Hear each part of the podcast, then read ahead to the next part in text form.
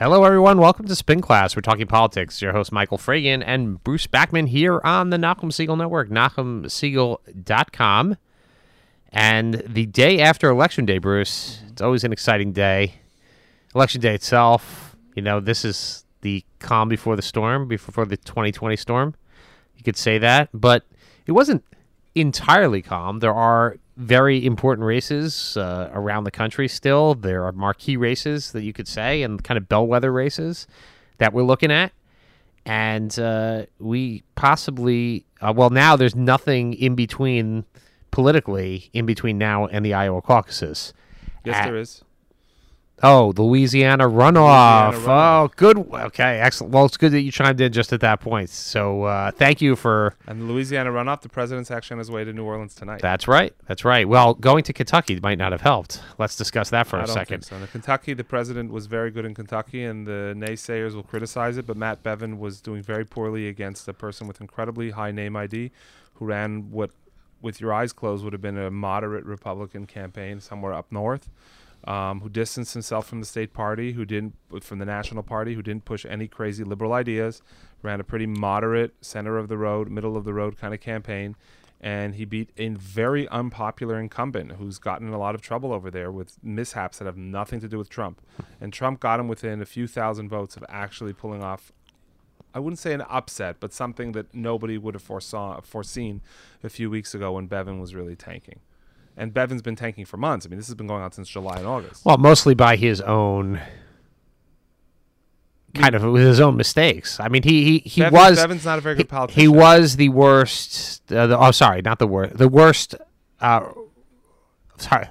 worst polling governor in the country. He was, and he only lost by less than 0.5%. Right. That means a lot of people who say they don't like him still voted for him. See the parallel? He had approvals in the 30s. Actually, even lower at one point. I think it was like down 28%. In the 30s, and he barely lost. The Republicans won all the down-ballot races, including Attorney General, with an African-American candidate who's 34 years old, who's never won before, whose greatest achievement was working for Mitch McConnell in Washington. Well, working for Mitch McConnell in Kentucky is not nothing to sneeze at, right? It's not nothing to sneeze at, but the guy's 33 years old. And? Well, he got elected the Attorney General of the state of New York. He only passed the bar 6 years ago. I mean, come on. I mean, the Republican Party in Kentucky is very strong. Matt Bevin was a bad candidate, and he was a bad governor who wasn't really well-liked. And the person who replaced him, his father was a popular two-term Democratic governor who was always viewed as a moderate. I mean, all right. So two questions for you on that. So we'll Trump got if Bevin would have won, it would have been a shock. Okay, so let's just back up for a second. I know we jumped right out at it because I did the misstep of not mentioning Louisiana, but. Just to set the table for a second for the listening audience out there were three states that had statewide or offices with statewide implications. Virginia was not a gubernatorial race, although, but they did have both houses of the legislature at stake. And then you had Mississippi governor's race, statewide, and Kentucky in this year. And then you've had local races around the country in different places, as we had in New York and New Jersey. No surprises really in New Jersey whatsoever. Maybe some in New York. Maybe we'll have time to get to those. But I want to set the table because obviously president is out there. This is, now you have Louisiana. But before 2020, what you're looking at, where the president might be vulnerable, where he is strong, where Democrats are vulnerable, where they are strong. So now we're looking at these three races. We're looking. I don't learn much from Mississippi at all, except for the fact that a Democrat got close. A Democrat who is amongst the most pro-life Democrats. No, I agree. I agree. But as you said, anybody should be able to get any Republican should be able to get elected in Mississippi. Yeah, but you Republicans won all the down ballot races yesterday. Agreed. We're not disagreeing. So I'm taking Mississippi off the table. I don't think there was anything to learn from Mississippi. What can we learn from Kentucky, and what can we learn from Virginia? I don't think there's anything to learn from Kentucky. I don't think there's anything to learn from Mississippi. I think people get excited about Kentucky because it seems like something. Well, it's home of Mitch McConnell and Rand Paul. There's two places to learn. The main place to learn is Virginia. There's a place to learn because in the state of Virginia now, which was once one of the most Republican states in the country and had Republicans in virtually every statewide office except governor here and there, and governors who got elected as Democrats in Virginia were always very, very, very moderate. You know, Governor Wilder being proof in point in the 90s. The really interesting thing to me, and I mean, I live here, but I want to go to Nassau County in New York. I did not see Republicans underperform. This is a place where the president is very unpopular, and Republicans did well. New York State was a very interesting place last night for Republicans. Well, isn't it interesting that you could actually say that Nassau County last night was redder than Kentucky? In some respects.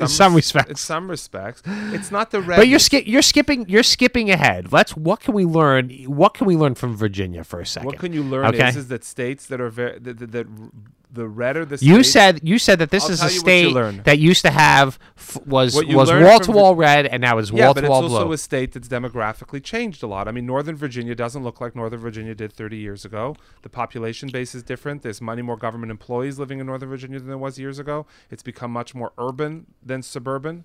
I mean, if you ever were to get out of a plane and fly into Reagan National and you land, you'd see this massive city with big high-rises, and that's all Northern Virginia. It wasn't like that 20, 25 years ago. Right. I mean, the place has really evolved. It's become... Well, as, you know, Washington has become the economy of this, the capital has become... And the whole state has changed. Virginia is very much like...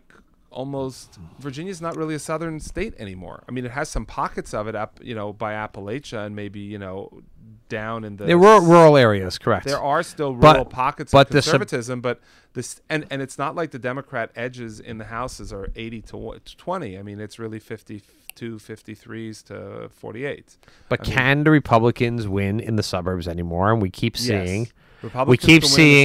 We keep seeing, and we saw this in Kentucky, the margin in Louisville, I forget what county that is, I think it's maybe Jefferson County in Louisville area, was 100,000 votes for the Democrat, 100,000 votes in that one county. Yeah, but you come... That's where I come to a place like New York. Places like Virginia... Kentucky, especially Kentucky and Virginia, are places where either the president campaigned or the president's very visible on a day-to-day basis. I mean, everybody in Virginia follows D.C. politics much more than people in the suburbs of New York, in the suburbs of, you know, Biloxi, Mississippi, and other places. I mean, it's much more on the forefront of what you're dealing with day-to-day. It's in your face. In places where people are not talking about Trump daily, and it's not a referendum on Trump, Republicans do very well in the suburbs. Now, does that mean that Trump is unpopular in the suburbs, or the messaging of Republicans about taxes and taxes and spending and taxes really still resonates with suburban voters? When Republicans talk about bread and butter issues like taxes, they're successful. I mean, everybody ran in the town of Hempstead, which went back Republican after losing almost every office years ago. Well, we should, I mean, I guess to set the table for that for a second, that's, you know, where we both live. Mm-hmm. Town of Hempstead on Long Island, largest town in America. It would be the 16th largest city in the United States, right? If it was its own entity, right? And that town went for one time in 100 years, a Democrat won the supervisor's race, and there was as well as the town clerk, and those and that then flipped back from Democrat to Republican, correct? And by it was looking like a couple thousand votes. But it's notable that the campaigns, when Republicans wage campaigns on Republican bread and butter issues in the suburbs, Republicans fiscal responsibility, right? Fiscal responsibility, spending, and to a certain degree safety. You know? But that doesn't seem to be what national Republicans are focused on. National Republicans aren't focused on that. Now. And Bevin, for some reason, decided to nationalize the race for some odd reason. I mean, it just seemed very strange. Bevin had to nationalize the race because if he had made it about achievements in Kentucky, he's reviled. I mean, when you have approvals in the 20s and 30s, I mean, you better make it about something else. I mean, I actually think it was pretty, considering how low his approvals were, that he only lost by what he did. He ran as good a race as one could run when you're as unpopular as he is. I mean, you can only do so well when everybody hates you. And he still almost squeaked it out. You know, I wonder if Trump had gone back for another rally the next night if he wouldn't have just pulled it out. He wasn't that many votes. I wonder if Trump couldn't have pulled it out. Another visit if he had gone there 2 times. Well, I definitely think Trump had an impact to bring people out to vote. Or the other way. No, one never knows. I don't know either. We don't know. Because you have to look at people. You have to look at ticket splitters. You have to look at people who voted Clearly, there were. You have to look it down. So, if you want to know that, you have to look at coattails. Let me explain for a second. There were plenty of people, clearly, who went ahead and pulled the lever for a Democrat for governor. And then Republicans for everything else. You have to look at where they are, and you have to look at what what might have 100%. Motivated them to do that. We can't do that right here. No. We don't know. We don't know whether numbers aren't broken down yet. But Beshear, the new governor, he doesn't have coattails. But I watched the rally. I watched the rally, and there really, yes, the other candidates were there and they were mentioned, but that rally was all about Donald Trump and Matt Bevin. I mean, there's no question that there was an effort to put them together. And Bevin there must have been something that told them that get as close to the president as you can, and that's going to carry you over the finish line. And it carried other people over the finish line. It did, and it carried him very close, considering how unpopular he is. Yeah, but I hate the... When was the last guy who overperformed his unpopularity by 20 points? But that's the same thing as Mississippi. Then, you're getting into the Democrat, or we're going to get into the North Carolina race where they... people are looking for trends in all the wrong places. If you want to look at trends, look at a state like Virginia. It's Republicans should not even waste their time campaigning in Virginia anymore. It's a waste of money. It's a waste of time. That's a scary prospect. It is a scary prospect. You pulled Virginia's electoral votes out of the... But wait. There was a poll last week that came out that did all the battlegrounds, and with the exception of against Joe Biden, the president is performing very, very well. Yes. He has spent his money there. He's playing an electoral college game. And he's got a lot more money to spend. He doesn't care if everybody in the island of Manhattan comes out to vote and he loses the popular vote by 10 points. He wants an electoral college majority. He's very focused. That's what he's going for. That's where his money is. And in the battleground states that are going to elect the next president, President Trump is not in very bad shape at all. In fact, he seems to be in quite good shape despite his message is targeting those people and only those people. The Democrats are obsessed with impeachment. They're obsessed with trying to catch the president in some quid pro quo of something that nobody knows, nobody understands, and nobody cares about. Because when you don't talk about impeachment and you focus on bread and butter issues, in places like Hempstead, Republicans win. Republicans win when you talk about bread and butter issues. I think the issues are on the Republican side going into 2020. Elizabeth Warren's talking about a health care plan that's going to cost more than the rest of the world's budgets put together, which isn't necessarily going to give anybody better health care than they have now, which is amongst the scariest things in the world. And that's not me saying that. That's Peter Buttigieg saying that himself. The Democrats don't really... Did you call him Peter? What, isn't it Peter? I know, but I'm saying, doesn't he go by Pete? I'm just curious as to how the Peter thing came about. That's good. Well, let me scare everybody right now. The new Don Clavin is a great guy, and we're happy he's the town supervisor. But the town of Hempstead is 7 or 8 times larger than South Bend, and nobody here believes that he's ready right now to run for president. Maybe at least not now. So people have to start to come to terms with the reality that we really never elected a mayor of a small town. I mean, he can't even carry his own state. So I'm not really sure where he's going, but he says some smart things when it comes to spending in the economy. I mean, he's definitely intelligent. And he does hit on some points that who wants to pay $20 trillion for healthcare that's not better than what you have now? That's really the question. And Elizabeth Warren's pushing for it, and that's not the issue Democrats should be running on. But, listen, I don't work in the Democratic Party, thank God. Well, that was one of my takeaways that I wanted to discuss, is that we talk about Andy Beshear and we talk about some of the Democrats that ran in Virginia, and they clearly ran as moderates. They did not run. I mean, it's interesting that not a single 2020 candidate went to Kentucky to campaign with Andy Beshear. Now, many of them didn't go running around Northern Virginia either to go and campaign. Right. But it's noteworthy. That's the fact that there is that he, you want to keep a distance from national. So maybe the Democrats who are out there needs to get across to them that there is a wide swath of the country, as you said, Trump's leading in this in the battleground states, that doesn't want what they're selling. They don't want somebody to tell them they can't have their health insurance anymore. Yeah, but everybody knows this. To win the Democratic Party, everybody knows it, but. Elizabeth Warren is out there with $20 trillion. $20 trillion. Elizabeth Warren. I gotta say it 3 times. I have to say it 3 times. $20 trillion. Over 10 years. I'm gonna say it a 4th time. $20 trillion. It doesn't matter what the details are of that. Yeah, but why would you step all over if the president is having the worst week that he had. I think it was probably the worst week ever of this presidency last week, and it continues to be. I think it continues to be pretty bad. Okay, just on a number. It was the worst week on a number of fronts. Well, it doesn't. Well, either way, instead of letting the impeachment stuff ride, okay, instead of looking, I'm the worst week. The House voted to start an impeachment inquiry. It kind of sucks if you're that. I think they might be. They're not going to be successful. It's not going to happen. Not going to happen. Whatever. Everybody said they don't have the votes. They did have the votes, etc. It all happened. Good. I'm saying bad week. Instead of letting that ride and letting that sink in with the public, Elizabeth Warren goes out there and says, $20 trillion.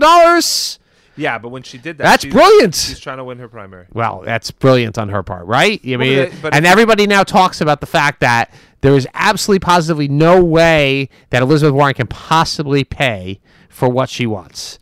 And this is just it's just foolish. I mean, it's foolish. It's politically about that. I don't care about that. I don't care. Party, you can't win the Democratic primary running to the middle.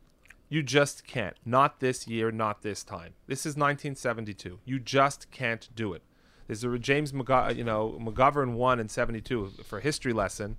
There were a lot of moderates, Hubert Humphrey and others, who ran in 72, and McGovern was just speaking the most radical left-wing things, and he split the party and he won, and that's it. I mean, if the Hillary Clinton said the other day, intelligently so, she says the focus should be on whoever can win the Electoral College, and there's no question that Joe Biden is best positioned to win the Electoral College. Although, when they start this impeachment stuff, there's going to be a lot of conversations about Hunter Biden, and everybody wants to know why he's getting $50,000 a month from a Ukrainian gas company that's doing that, and he's asking favors on behalf of his father. These are real things, and it's going to hurt Biden. But despite all of that, Biden build a coalition to win. I'm not sure how much it. I mean, yeah, but I don't know that people are really getting at, particularly with. Well, what it does do is it makes Biden. It brings him back down to earth, and then he's. Well, he's back to earth. I mean, Is he really? The polling came out last week. He's tied for second, a three-way tie for second in Iowa right now. I mean, I think he's a little bit back to earth, but I don't know how much this is going to kill him. I think the people who like Biden. Out. Well, yeah, but it's not like the Trump kids don't make money on their father. There's been no record of Trump kids making money on their father. Well, in the White House. What about the book deal? Which book? What about the book that just came out that the president said go out and buy the book?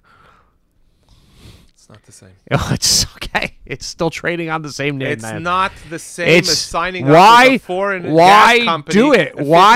Why do it? Why invite it? Why I see these? I see Elizabeth Warren making a colossal mistake. I see Buttigieg making mistakes. Trump does what Trump does. Okay, so mistake. Mistake. If you can't call them a mistake. The problem with Donald Trump is that everybody says the whole day he makes mistake. In the meantime, he won the Electoral College and he's president. Okay. And that's always going to be something. He's going to sit in a table, he's going to look you in the eye and tell you. But listen, I'm winning. But he's president now. Well, he's polling well. He's clearly not winning. He's not polling well. First of all, he is in head-to-head matchups. In head-to-head matchups in certain battleground states. Matchups are meaningless. I said head-to-head matchups in battleground states. He's polling. Okay. His overall polling is terrible for an incumbent. Overall polling is a beauty contest. I'm talking about his polling, his approval ratings, his even amongst Republicans now you have I think 20% now support impeachment and removal. So it's his numbers are really headed in the wrong direction, especially for somebody with a strong economy. You may have 20% of Republicans who support that number, but if you ask the deeper question of the same 20, how many of them would vote for Elizabeth Warren over Donald Trump next time around? And none. Probably zero. Probably zero. So It's worthless. I know a lot of people who don't like the president, but are still going to vote for him if the nominee is. We've talked about that before. We'll keep talking about that because I agree with you. I think it's true, but at the same time, we need to acknowledge that these kinds of things don't help you get elected. Well, I have a feeling that I've been very concerned that the president's handled things poorly, and I still don't know if he does things the way that I would advise him to do them. But at the same point, he's still in the room. He's still where he needs to be, and he's still, quote unquote, doing whatever he wants to do to a certain degree when it comes to foreign policy and stuff like that, and he keeps on trudging along. And he's had some victories recently too. The real issue that Trump has that people don't talk about isn't impeachment. The real issue is that there's a growing trade gap. Manufacturing jobs aren't growing. I mean, the economy is headed in a very precarious direction. It's not the economy. It's the people he promised that he was going to help most. It's questionable whether they felt any of the things that he said they're supposed to. I don't know if the trade gap has really led to more manufacturing jobs. I'm not really sure if agriculture is doing better out in the Midwest with the deals, things going on with China. Obviously, if he makes a deal with China, you know, that'll be that's a grand slam. But until that happens, I mean, there's a lot of people who are probably still struggling and suffering in this country in some of those places, and those are his biggest supporters. Now, they may stick it with him because, you know, it's, you know, they're just like other communities stick with their parties even though they don't help them. But one wonders if they're going to stick it with him next time around, especially in some of those counties in Iowa and Wisconsin, you know, as things get down the line. I mean, I'm just not sure how Republicans will pull it off again without their wealthy suburban voters. I think the wealthy suburban voters, I mean, it's going to be, people don't vote for things, Mike Murphy used to say. They vote against them. And Trump may be offensive to a lot of people, but if Elizabeth Warren were to be the nominee and she was pushing all this crazy stuff, she's very, very offensive. Nobody wants their health care ravaged like that, especially suburban people who buy their policies or have plans with their companies. A lot of those people know people who are going to be negatively affected, doctors, nurses, and things like that, who are going to see salaries slashed and the rest of it. I mean, you can't contain costs without cutting salaries. It's not going to be pretty. And it's going to be a really negative, nasty campaign. But if you're running on issues which are not moderate issues and you're pushing far, far left things, you hold your nose and you stick with it. I mean, because Trump's policies aren't really very offensive to most people. Trump may be offensive, but not his policies. I mean, Democrats, if Trump's policies were so offensive, they would run against them, but they don't. I've actually always said that obviously they must agree with him somewhat on some of these things because they're not bringing those things out front and center. And it's a sign that the polling on a lot of the way he's approached trade, the economy, and even taxes to a certain degree has the support of the majority of Americans. So if you want to get rid of Trump, you just focus on the offensiveness of the way he carries himself. And I don't think a lot of these policies have the support of a majority of Americans. I think they certainly plurality. I think a majority of Americans support Trump on healthcare versus Elizabeth Warren's plans. I think there used to be. I mean, the question, however, it becomes is how much of Trump's personal popularity, his personal charisma, his personal, as you say. I mean, I don't think, and we've seen it before, people who are Trump-lite and try and be like him, they can't pull it off. For whatever reason, they just can't. No, there's an authenticity. Right, I get it. Trump that's real. But so to the extent that that's not transferable, it becomes a question of whether others can kind of hold on. And you still, again, back to that suburban issue of Republicans used to be able to win because a combination of suburban and rural voters, many of them had divergent interests, but it didn't matter because a lot of core issues appealed to both, or at least you had a coalition out there. And you take away, in many of the states, the growing suburbs. As you said, Fairfax County has changed. But Elizabeth Warren's policies cannot beat Donald Trump, no matter how offensive he is. Okay, well, let's say Elizabeth Warren. Bill Nelson, the former governor of Florida, we don't know who the nominee is going to be. Bill Nelson, the former governor of Florida, the other day said, and he's a Democrat and a moderate one at that, who lost in a Senate campaign just recently, and former Senator Nelson said that with Elizabeth Warren, the Democrats cannot carry Florida. They cannot carry Florida. You cannot go down to Florida and tell senior citizens you're going to give people Medicare for all. The money's coming from somewhere. No one's going to buy it. I totally agree that these races in Virginia, in Pennsylvania suburbs, Philadelphia suburbs, even in Mississippi, where you know the Democrat did well, but and obviously in Kentucky, show that Democrats need to have a moderate image in order to there's no question the squad cannot win outside of those core urban areas, and they're not popular, and the Democrats are need to be smarter about how they approach things. But they'll continue to. Nancy Pelosi herself said that Medicare for all is not a good idea. Right. They'll continue to have their circular firing squad, and that'll be the best bet, I think, that Donald Trump. But I do think Kentucky and Virginia definitely should give you cause for concern. I know the president. I understand the president tweeted this morning, I look at Kentucky, and Mitch McConnell will be a shoo-in for next year, for 2 years, which I don't know. I don't see that. I see a problem, you know, where Mitch McConnell has to start looking at the math and looking at the calculus and saying, we have to look at, you know, our suburban problem. And if it's just the economy, we have to make it about the economy. But unfortunately, you have the Republicans who have made it a lot not about the economy. And I don't know to what degree. I wanted to just think is to what degree will the impeachment trial, which is basically going to be controlled by McConnell, be affected by him, you know, being nervous. Remember, Mitch McConnell, whose arch enemy originally, I mean, you take it's harken back to 6 years ago. Okay, he's the ultimate political triangulator.